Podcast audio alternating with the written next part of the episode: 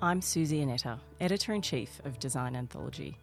In today's episode of the podcast, I'm sitting down in Sydney with Fiona Lyda of Spence and Lyda and her daughter, designer Marlo Lyda.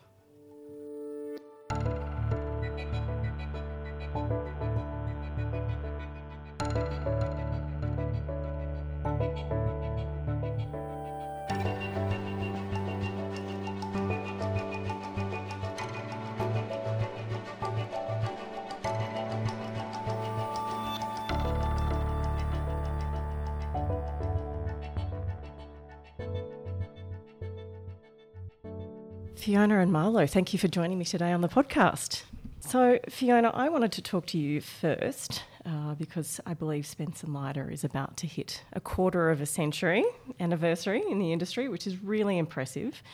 Uh, and perhaps take a moment to look back at the beginnings of the company and maybe talk about the inception of Spence and Lyda and, and where y- you were within your career at that at that time and you know, what your inspirations and motivations and ambitions were that led to the inception of the company.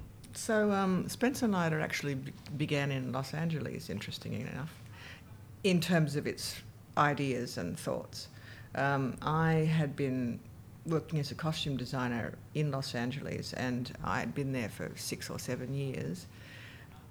And I had begun to really develop a very kind of um, sort of significant allergy to celebrity uh, because I'd been having a fabulous time in the industry, basically working in high end rock and roll music videos for about 10 years and partied effectively for 10 years. And it was great fun, but um, there comes a point in time where you just sort of can't really do that anymore. And in that process, I had been developing um, interiors as a pretty solid passion. And living in LA, there is a huge history, as you probably know, of the sort of the modernist movement there, and really active modernist um, architects.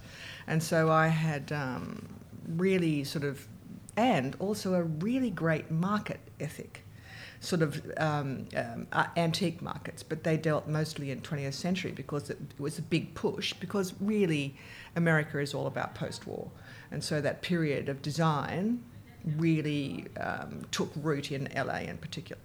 And so I had been scouting the Rose Bowl and various other um, wonderful markets, you know, on Sunday mornings very early for a very long time. and touring some of the great, and as you drive around, you just see all these great modernist pieces. And so I had developed quite a passion for that visual, um, its intellect and its ethics, I think. And um, so when I decided that I'd really had enough of sort of putting clothes on people, um, A, Marlo became more than a thought, and um, and B, I literally came across a young gentleman who had um, just uh, started this um, um, industrial chic concept in America, uh, finding all this beautiful metal furniture that had been started in production I think, in the 30s as the response to the high rises in New York and fear of fire. And so they'd made metal furniture and effectively painted it to look like wood. Anyway, and so, you know, great designers like Bel Geddes and all, all sorts of wonderful people had turned their hand to metal furniture. And then during the war movement, of course, that was all they produced. And so there were literally warehouses full of this terrific metal furniture, and this young fella had found it and found a way to strip all the nasty sort of army green off and things like that and clear coat these things. And I was entranced. I thought it was exactly, well, it was sort of, it was a really nice counterpoint to luxury. industrial is a really great thing, I think. It, it just gives a, an edge to interiors that it's all very easy to just get really, really tediously luxury, and there's just nothing in it. Mm. With um, industrial, it's just a nice addition, and there's some reality to it and some history. And so um, I literally bumped into this fella on the streets, and Marlo was about nine months old, and I think Morris was over there. We'd left LA at the time and gone back to Sydney, mm. but we were over there because Morris was doing a job there, and um, he I just thought, you know, I think this is this is like a sign. and so I bought a container load of his furniture, put it on the water, went back to Australia to find a shop. Wow. I know, like lunacy, right? um, but as I've said many times, there's something about working in the film industry where you really embrace the concept that you can do anything, you just need to work hard enough at it. That I thought, how hard can this be? So you bought the product first. Yeah, the really. space came later. Yeah, and, and never mind anything to do with the business side of the, the business. But um, it was quite it was quite uh, quite an amusing situation, and then arriving here and then figuring out how to do what I had to do.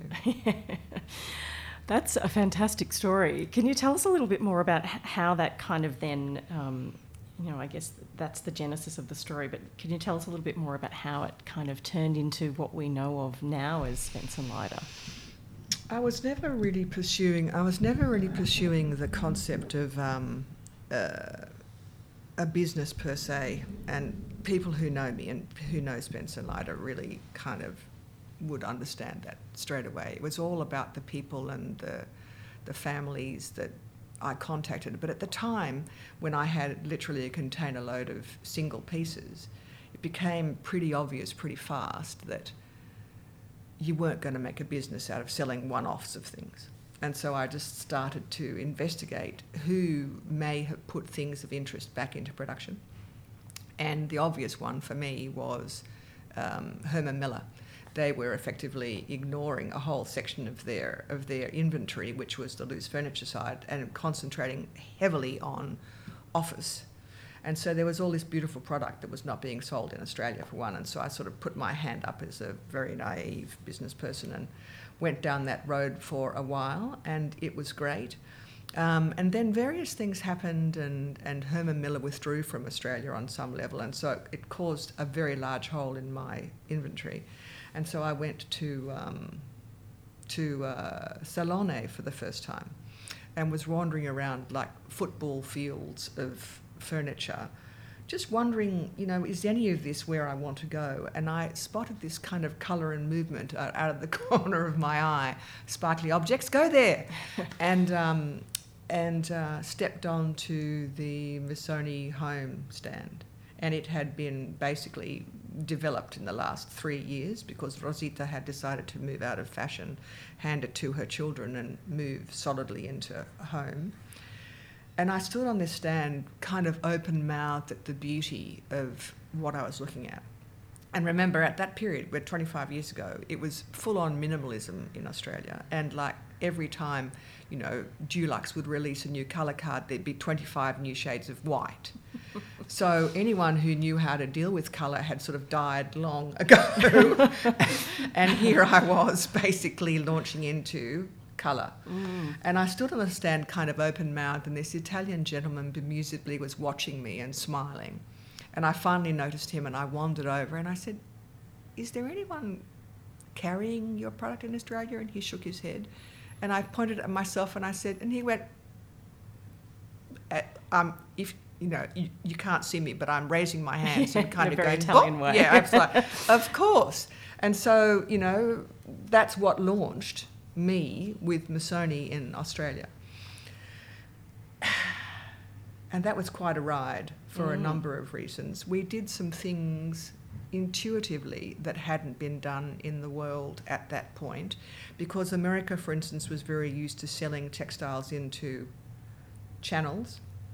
And what we ended up doing was taking the whole collection, which was towels and cushions and bedding and furniture, and actually sold it into design stores and into ourselves effectively. Mm. Because pretty immediately I was, I was aware that I wasn't going to be able to um, sell enough of it out of my one showroom, which at the time, interestingly, was just down the corner, around the corner down here, where Nomad uh, restaurant is. Ah, and um, so we uh, we just kind of launched into wholesaling Missoni. I think it's interesting that you perhaps being relatively new to the industry, and despite that, stood there on that stand and realised that it was something that was very different to what was currently happening in Australia. And you were obviously working on your gut or your instinct. Was that sort of a, a guiding principle or a guiding light for you from then onwards that you wanted to be quite obviously very different in the market because you know there is a tendency I think to kind of follow trends and for things to kind of look quite similar. Would you say it's fair to say that you've always tried to be, you know, markedly different? I think that's extraordinarily sort of on the money from your point of view, but it was never so much a, a, a decision as an unavoidable reality because I was always pursuing, and I think that's the thing that's that that is the sort of the the point with with uh, Spence and Lyda is that it's it's driven by something else, clearly, aside from what's liable to sell. As I was saying earlier in the piece, I was not going into business to be going into business. I was going into business to be selling and handling things that I really loved, things that I appreciated, things that were actually that were actually telling terrific stories, and by people that um, that were passionate and, and interesting and and you know had a right to be heard. And so, and that's been the thing that's been extraordinary about um, the 25 years, frankly. Lots and lots and lots and lots of stories with wonderful people. And inevitably, you were also correct. What I was finding, what I was seeking were smaller companies with family run situations mm. and a whole lot of passion about what they were doing. And so I could buy into and befriend these wonderful people. And I've travelled, you know, twice a year for 25 years to meet and greet and see and spend time and drink wine and, you know, eat food and all of those lovely things with the people whose stories I continue to tell. That's gold. That's, that's, that's been why I think I've continued. Mm. And so it really has never been about trying to pursue what um, might be a trend or anything else. It's what they're producing what the story is about that thing mm. and telling that. So, do you think then it was really, yeah, I guess as you say, the story that was speaking to you more than the aesthetic of the product per se? A, a, bit of both. I'm, mm. I'm a tragic aesthetic. You know, it's like there's no way that I'm sort of selling things that like gnomes or anything like that. That's not going to work for me under any circumstance. Um, so you know, it's a bit of both, but inevitably the be- beauty is created by people who have really something interesting to say, mm. because otherwise they wouldn't be bothered, and they're and they're everywhere. Mm. So I mean, yeah, it sounds to me I guess from the few conversations that we've had um, and with your team that you know there is a very strong set of values that is embodied within what you do rather than it just being as you say the aesthetics and the story but there are also a strong set of values there. And I wonder if you would agree that that, that has helped set you apart in the industry um, I might agree, but I might f- feel a little embarrassed saying that. but too humble. well, it's it's it's it's possible. I I um, I'm approached fairly regularly by people to ask points of view that are not what the industry is actually saying, and I've kind of been quoted ad nauseum about sort of my attitude to the fact that we really do. I mean, we really do need to be producing things that people really want, not just produce it and they will come. We don't need any more things on the planet. And so there has to be a reason why we're producing the things we're producing. And so, you know, there was a time when mass production was king and that's all industrial design was doing. That's completely last century from my point of view at this you know, at this juncture.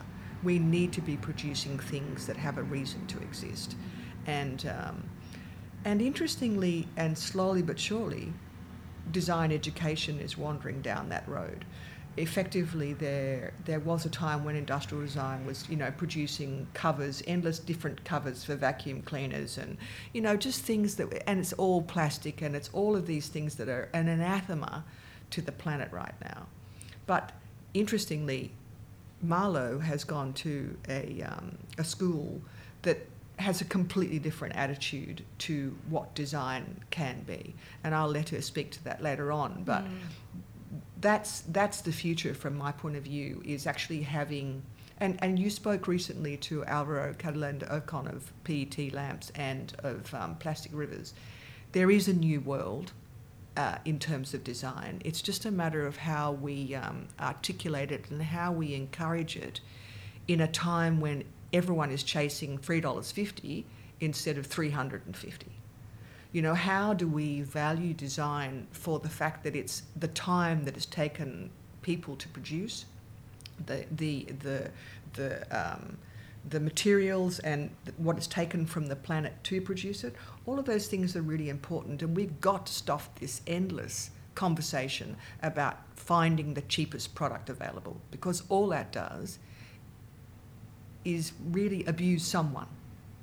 We can't do that anymore, in my opinion. Mm. And so, you know, that's so that ethic has been kind of dragging through Spence and Lyda ever since it started because it just makes so much sense. That's yeah, that's so well said. Um, so going back to how we started the conversation, in that you're about to hit a quarter of a century anniversary with the company you know, do you pause to reflect? What are you thinking about, you know, on this occasion, and and perhaps if there's anything that you could tell yourself, um, 25 years younger, starting the company, what lessons have you learnt that you would love to have been able to tell your younger self? I don't know that I've ever been good at learning lessons, and so I'm not sure that I that I actually have an answer for that that's effective. I I I don't know that I would change anything. Um, it might have been great to be better at business, but I don't know how I would ever have been able to do that and still go at doing what I've done the way I've done it. I just don't think that you would begin. I just, it wouldn't happen. So, interestingly enough, at 25 years, there was quite a conversation about um, accession, I guess, and what that's going to be. What does it look like? In the next, you know, 10 years after 25 years. And uh, my daughter has just graduated from um, Design Academy Eindhoven, and I really did not want to give her Spence and Lyda as a responsibility because she's a designer and deserves to be doing that for herself. There is so much joy in her road ahead. And so I was uh, recently approached by um, the Winnings Group to um, purchase Spence and Lyda. And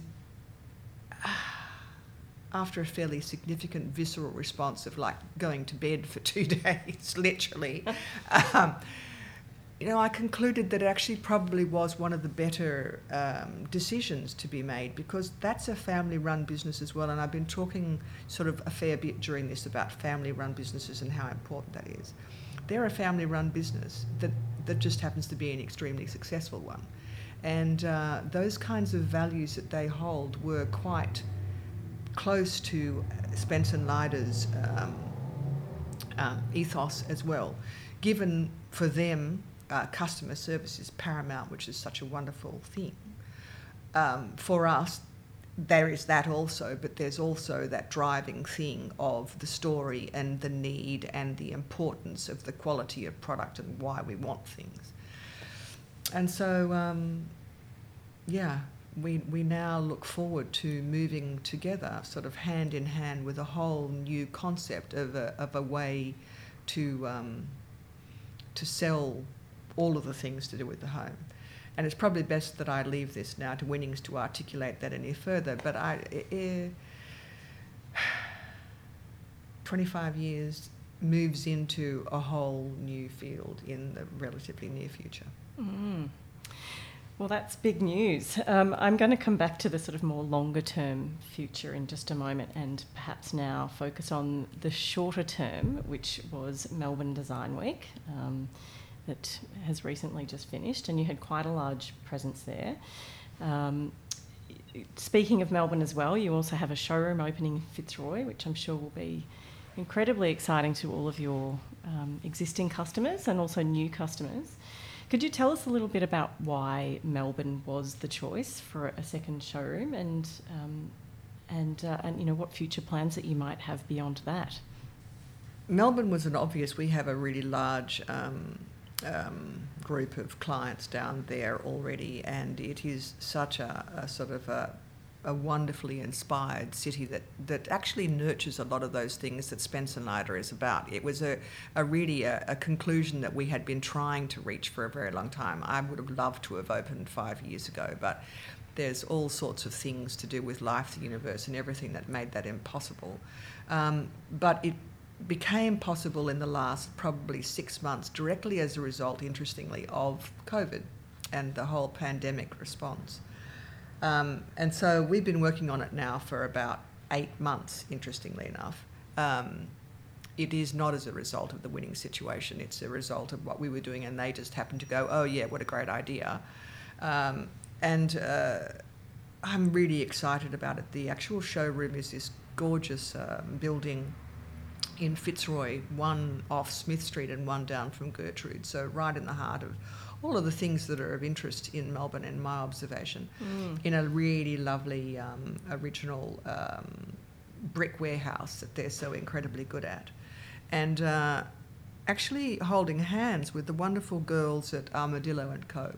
So they've been able to purchase that building, and they were after a, a sort of a key tenant just when I had decided that I was just going to make this step come hell or high water.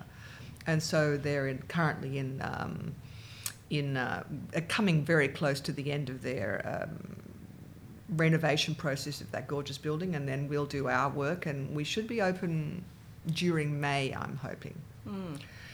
But uh, it's been a it's been a long haul and a quite a hard one, but a very exciting one. So hopefully Melbourne will enjoy what we're producing. It's 650 square metres of heaven, pretty much, and so here's to that. That sounds great. Mm, yeah, yeah, absolutely.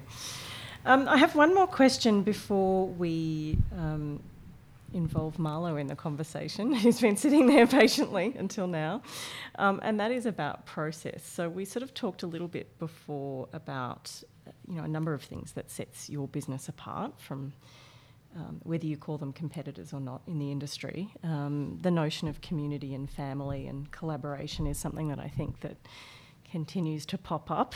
Um, and I wonder if you could just expand on that a little bit. Well, I think collaboration is something that um, does set Spence and Lyda apart because effectively I, I work with the companies that we um, uh, distribute or show. Uh, they it's a, it's a fairly commonly known thing about me that I'm a relatively straight shooter, and they will get the the, the, the information without glossing, without pulling punches, without all of those things. And and young designers and even old designers and companies need to, to have a, a sense of getting information from the coal face.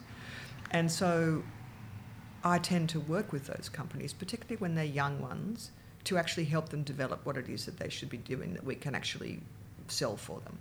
Um, there are a large number of examples, but one of the most recent is this beautiful young com- um, couple who work out of um, Belgium who produce the most exquisite um, knitted throws. And, and I was basically saying to them, This is terrific, well done, but what about the rest of the collection? Like, where is it? Where are the cushions? Where are the bedspreads? Where are all of those things? And can I have four patterns rather than one? And so they were very excited that someone was A, passionate, B, selling their product really well, and then C, giving them the feedback. And so that's been an ongoing kind of wonderful situation. To do that, you have to go to the kind of oft pieced markets in opposition to Salone to find the young designers and the people that you um, that you are trying to nurture when they're just beginning, before they've been found by someone large or gone down the wrong road or given up out of disgust. Who knows? And so at that time, Marlo um, and I were travelling in Europe, uh, basically going to Kortrijk, which is a, um, a Belgian trade fair. Marlo had taken a year off um, school, finished school, but a year before she started whatever she was going to do next. And so we were travelling. And we were at Kortrijk looking around and it was really interesting and we'd had a great time. And then I said, what about, what about uh, Dutch Design Week? I have this uh, this sofa that I've been looking for, which is in a vintage Camaleonda, like seven years ago, before the new ones were released, just so we know. And um, I had found it in um, in a Belgian uh, antique fair, and so basically what we did, sorry, a Belgian antique warehouse, because these people are really good at it. And so on our way to Dutch Design Week, we went via my Camelionda and walked through, you know, sort of two hectares of vintage furniture, which was wonderful fun. But I found my sofa and I'd committed to it and I'd got the leather and I was a happy girl. And off we went to Eindhoven and we pulled into the. Um, into the, so funny. Do you remember that we pulled we pulled into the hotel and parked, and just wandered down the street, and we literally happened upon the um, the graduate show of the Design Academy Eindhoven, which we didn't know it was a graduate show at first. No, we, we didn't we didn't know anything. It, it was one of those wonderfully serendipitous moments, and we walked into this show, and like four hours later, came out just wide eyed and and and completely in love with you know if if this is what the future is, Mm. we want it. Um, because we would stop we would stop and chat and hypothesize on why it was so different and interesting and, and rich and relevant so it just took us forever forever. and, then by the end i think it came down to the question of like uh, who curated this yes, what is this? oh, it's a design school. bachelor graduation bachelor graduation no way yeah, yeah, no, it's really a very high quality product and great thinking. And that was the thing that was about it. Great, great thinking. And so we came out and I said, Marlo, why don't you go there? and she looked at me with, yeah, yeah, whatever, mum, as if. I said, well, you've got nothing to lose. And so she applied and got in. And over to you, Marlo. Mm. Well, firstly, I just need to say I need the details of that vintage furniture warehouse because that sounds Oh. divine. Yeah. You do, actually. Yes. It's Moretz. And Okay. you'd like him. His name is Just. Okay. Just, and he's fabulous. Okay, that does sound fabulous when I can get there next. Um, but what a great story, and good on you for applying because obviously Eindhoven has such a fabulous reputation. Um, so, yeah, Marlo, I want to talk to you a little bit about, I guess, the next generation. We're sort of moving forward. Um, we've already talked about succession plans, but um, you recently showed within the Spence and Lyda space at Melbourne Design Week. Um, but I wanted to, yeah, maybe let's talk about your school experience. What was Eindhoven like? Um, and just sort of being in Europe in general, how has that uh, shaped your design lens and perhaps your approach and philosophy? Mm. Yeah, it's like trying to funnel down the, the whole world into a teacup. Um, yeah, I mean, it's amazing how much a brain can expand in a four year period and how Eindhoven is so um, well positioned to just make uh, young people evolve in a way and at a speed that I think we would find challenging here simply because of the people that the designers that you're being exposed to, the kind of tutelage um, that they're giving is so focused on developing the individual identity of the person.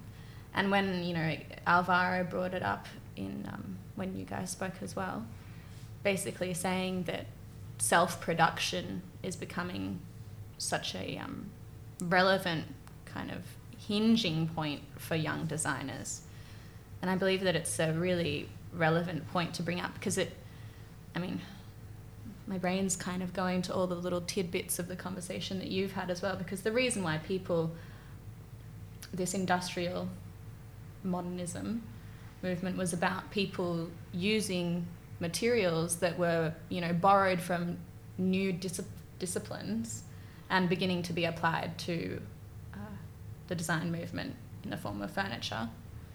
And I guess that was them trying to reflect what the time was about and how these new materials could reflect that. Now I feel like in the age we're at now, our new materials, as they are so difficult to grasp and are so broad, that it means that young people are trying to figure out what design means in this incredibly complex time. Um, beautifully complex. Quite pivotal as well, really. Absolutely. Yeah, because we all, that's the, the other thing that Eindhoven really reminds us from the very beginning is that, like, what's your context and how do you describe it to others as a way to give reason to why it exists? Like, the, the why matters so much. And uh, That's interesting. That's kind of like, yeah. Mm. And so, what's the difference from your point of view with regards to the to the teaching, if it's not industrial design and fashion design and you know X Y interior design? What are the courses? Mm. I mean, the courses themselves don't don't are uh, irrelevant. I think it's the it's the philosophy that they've worked really hard to uh, kind of ingrain in every way that every part of the school and how it operates. The fact that um, the why is encouraged so heavily, and that the students are given so much time. Um, and are among other peers that are so determined. The amount of motivation and drive that is just palpating its way through that school really means that you know you've got your technicians who are constantly present in the workshops who know their field so incredibly well and you're provided with all the tools to be able to do it yourself. So you don't have to be able to outsource. Everything is at your fingertips. You just have to have the uh, willingness to try. And fortunately you'll have someone there who will educate you to do it. Funnily enough, the technicians are not your teachers, they are simply technicians. Your teachers are your teachers, and you have a weekly meeting with them to foster a project, probably just one or two throughout the entire semester. So you're really, and every time it's about pushing and taking it to the next step. So you're not given very much of a brief either.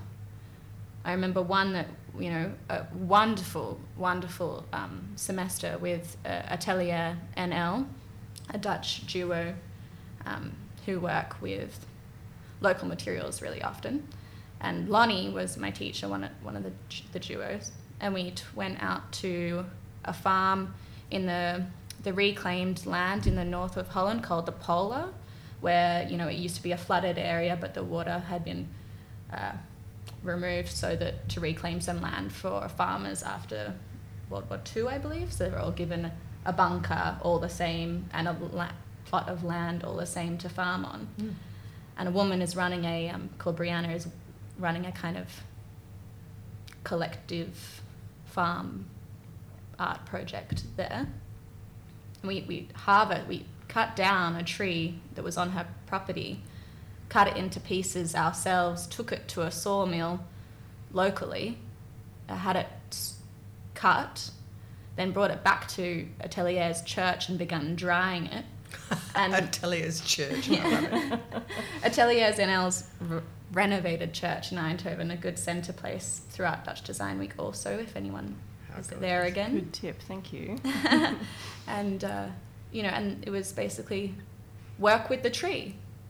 You don't have to use the material. You can take imprints of it, which is what I did, and um, just any part of it. And so for the whole semester, we're going to work around the idea of a tree, the materiality of a tree. You can take whatever direction you want. All you need to know is tree. it's a nice kind of broad brief that means that students can approach the topic in a way that is innately their own. And that's pretty uncommon in, in design institutions. I think I would have been rendered kind of immoved, like frozen with that. Choice paralysis. yes, that's Yeah, right. same. Absolutely. It's like, oh, God. I agree. Well, I'm I'm excited to hear you know what's next now that you've graduated. You know what is what is driving you, your thought processes, your ideas, um, the way that you're working. Um, I don't know that you how you, comfortable you feel talking for and on behalf of your generation, but I guess if if we are to sort of talk about the next generation of design, you know, if there is a way to sum that up, um, ideas, process, Hmm. motivation. Can Yeah. you talk to that a little? Totally. I mean, I think I've already touched on how making is is making such a significant return among young people and how Yeah, that's That's a something that I just want. Yeah, we want to clap about it we do. because It's it's essential. it's absolutely essential, and it, yeah. Make the world make again. Where to, where to start? Yeah, make the world make again. we need to have some t-shirts, don't we? That's a good one. um, yeah, I think that's important.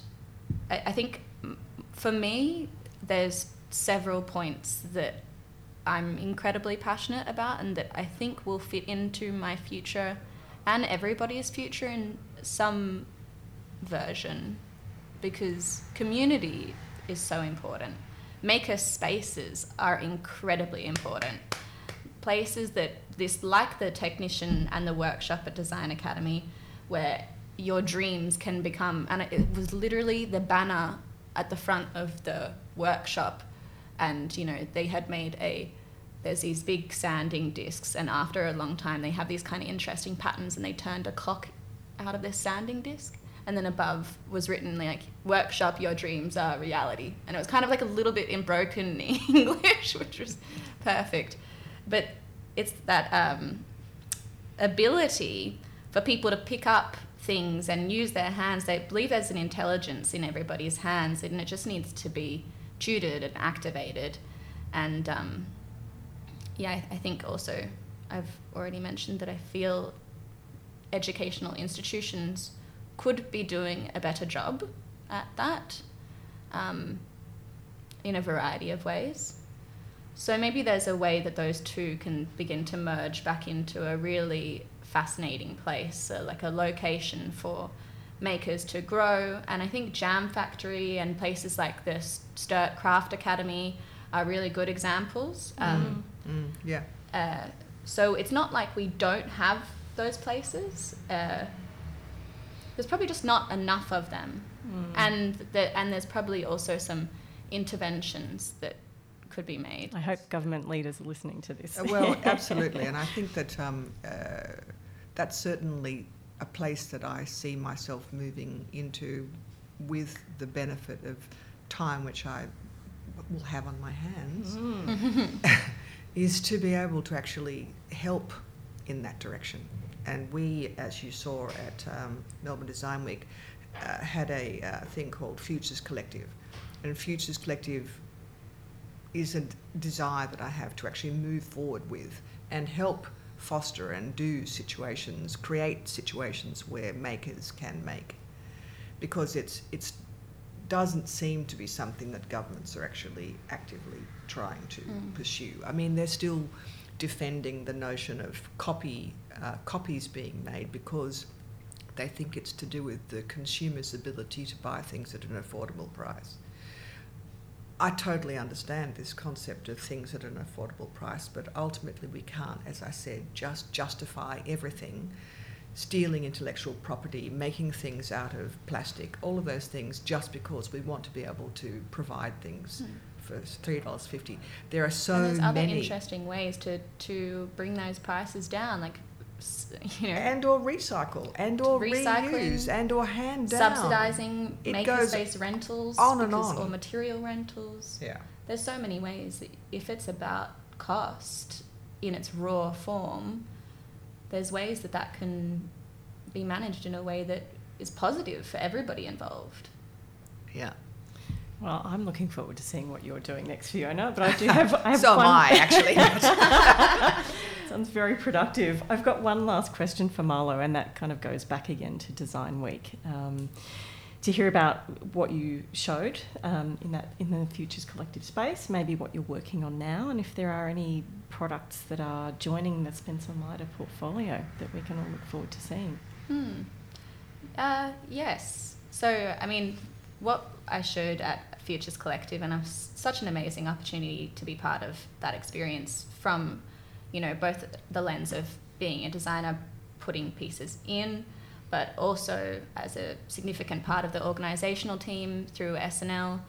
Um, it was wonderful to see a place that had, you know, at the beginning when we kind of had the idea and got Villa Alba, it was just a seed. And then as the months progressed, some really just amazing surprises happened that made it such an experience in the end.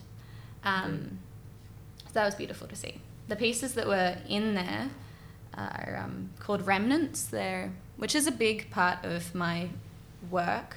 Probably, it, I mean, I'm at that interesting point where I don't want to say forever, but I can't really imagine uh, it being. I'm so fascinated by the idea of value and how this day and age the materials that we have are either valued disproportionately or in many cases, most cases, I believe, undervalued. And there are things like pieces that you can pick up at the scrapyard, offcuts, and this idea of found objects is a little bit tired, but when you start to look at remnants, which is what I exhibited at, uh, at Futures Collective, it's just all the pieces of remnant stone, which is what they call offcuts or cracked pieces, small, the irregular, and the imperfect pieces of stone that can't be used for a countertop or any other foreseeable commercial or residential purpose. They're just thrown away most of the time because they're a nuisance to store and stone suppliers don't want to deal with them. I've begun collecting these remnant pieces and um, making custom coffee tables to basically just straddle and hold and support those stone pieces and with a lot of labour and love, refinished the stone so that, uh, again, and started to level them and nest them all together. So it's like a little um, kind of quite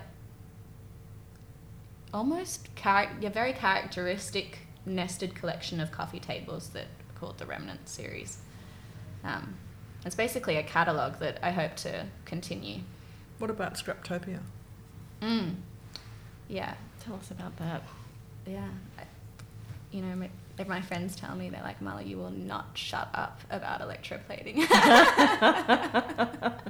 it's um, yeah, Scraptopia was what was I guess my debut um, at Dutch Design Week and um, the graduate show. So when you graduate at the Design Academy, the, after the four-year period, you're able to be part of the design DAE graduation show at Dutch Design Week, and it's what we saw Mm. when we were first captivated. Mm. Um, beautiful experience with a whole team of curators. It's a really great opportunity, and it's one of the best weeks of my life there, actually.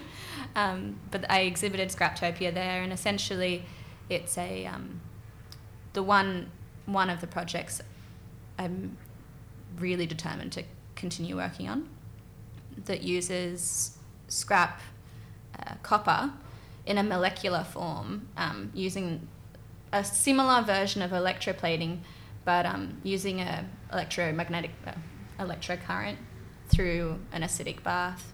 You're able to harvest the molecules of scrap copper from electrical waste or post demolition waste like plumbing pipes. Basically any form of, of copper harvest it in a molecular form and, and regrow it onto a, another surface um, and God, I love that. That sounds so Yeah. wonderful. it, it? it's quite it's really a magical process and it's it's something that you know already exists in industry in lots of different ways but has never been combined in quite that order and i've been told so many times that it can't be and it shouldn't be and because impurities and because of this and that and you know but in the end when i was exhibiting the work and talking people through which and i exhibited a bath where i was um, electroplating my own little business cards from um, from Literally in front of people, which is pretty such a great idea. from cpu from copper salvaged from cpu boards. And people were just so fascinated and so was i to see them you know excuse the pun but electrified like like i was about this um, really interesting process. And yeah so it's but persuading industry to get on board with me is um, an interesting Things of beauty were produced, though, and that's Mm. the interesting thing about it. yeah It's the process, but also the application. Well, it shows how delicate and how um, a metal that we often think of as so rigid and unforgiving and and disused and, and no one knows how metal's recycled. Like there's so much that's just hidden behind doors because it's too uh, yucky, I guess. I don't know. People don't want to know. Out of sight, out of mind. Mm. And when you can not only display the process, but also reconceive how beautiful waste can be and how truly valuable it can look, which was, you know, the end goal to show that it can be precious. Mm. Well, that sounds incredible. I'm inspired, and it's it's great to kind of end on a very positive note that there are young designers, the next generation that are looking forward. Um, and I also want to say it's also wonderful to have some more very strong female voices in the design industry, particularly in Australia. So thank you both so much.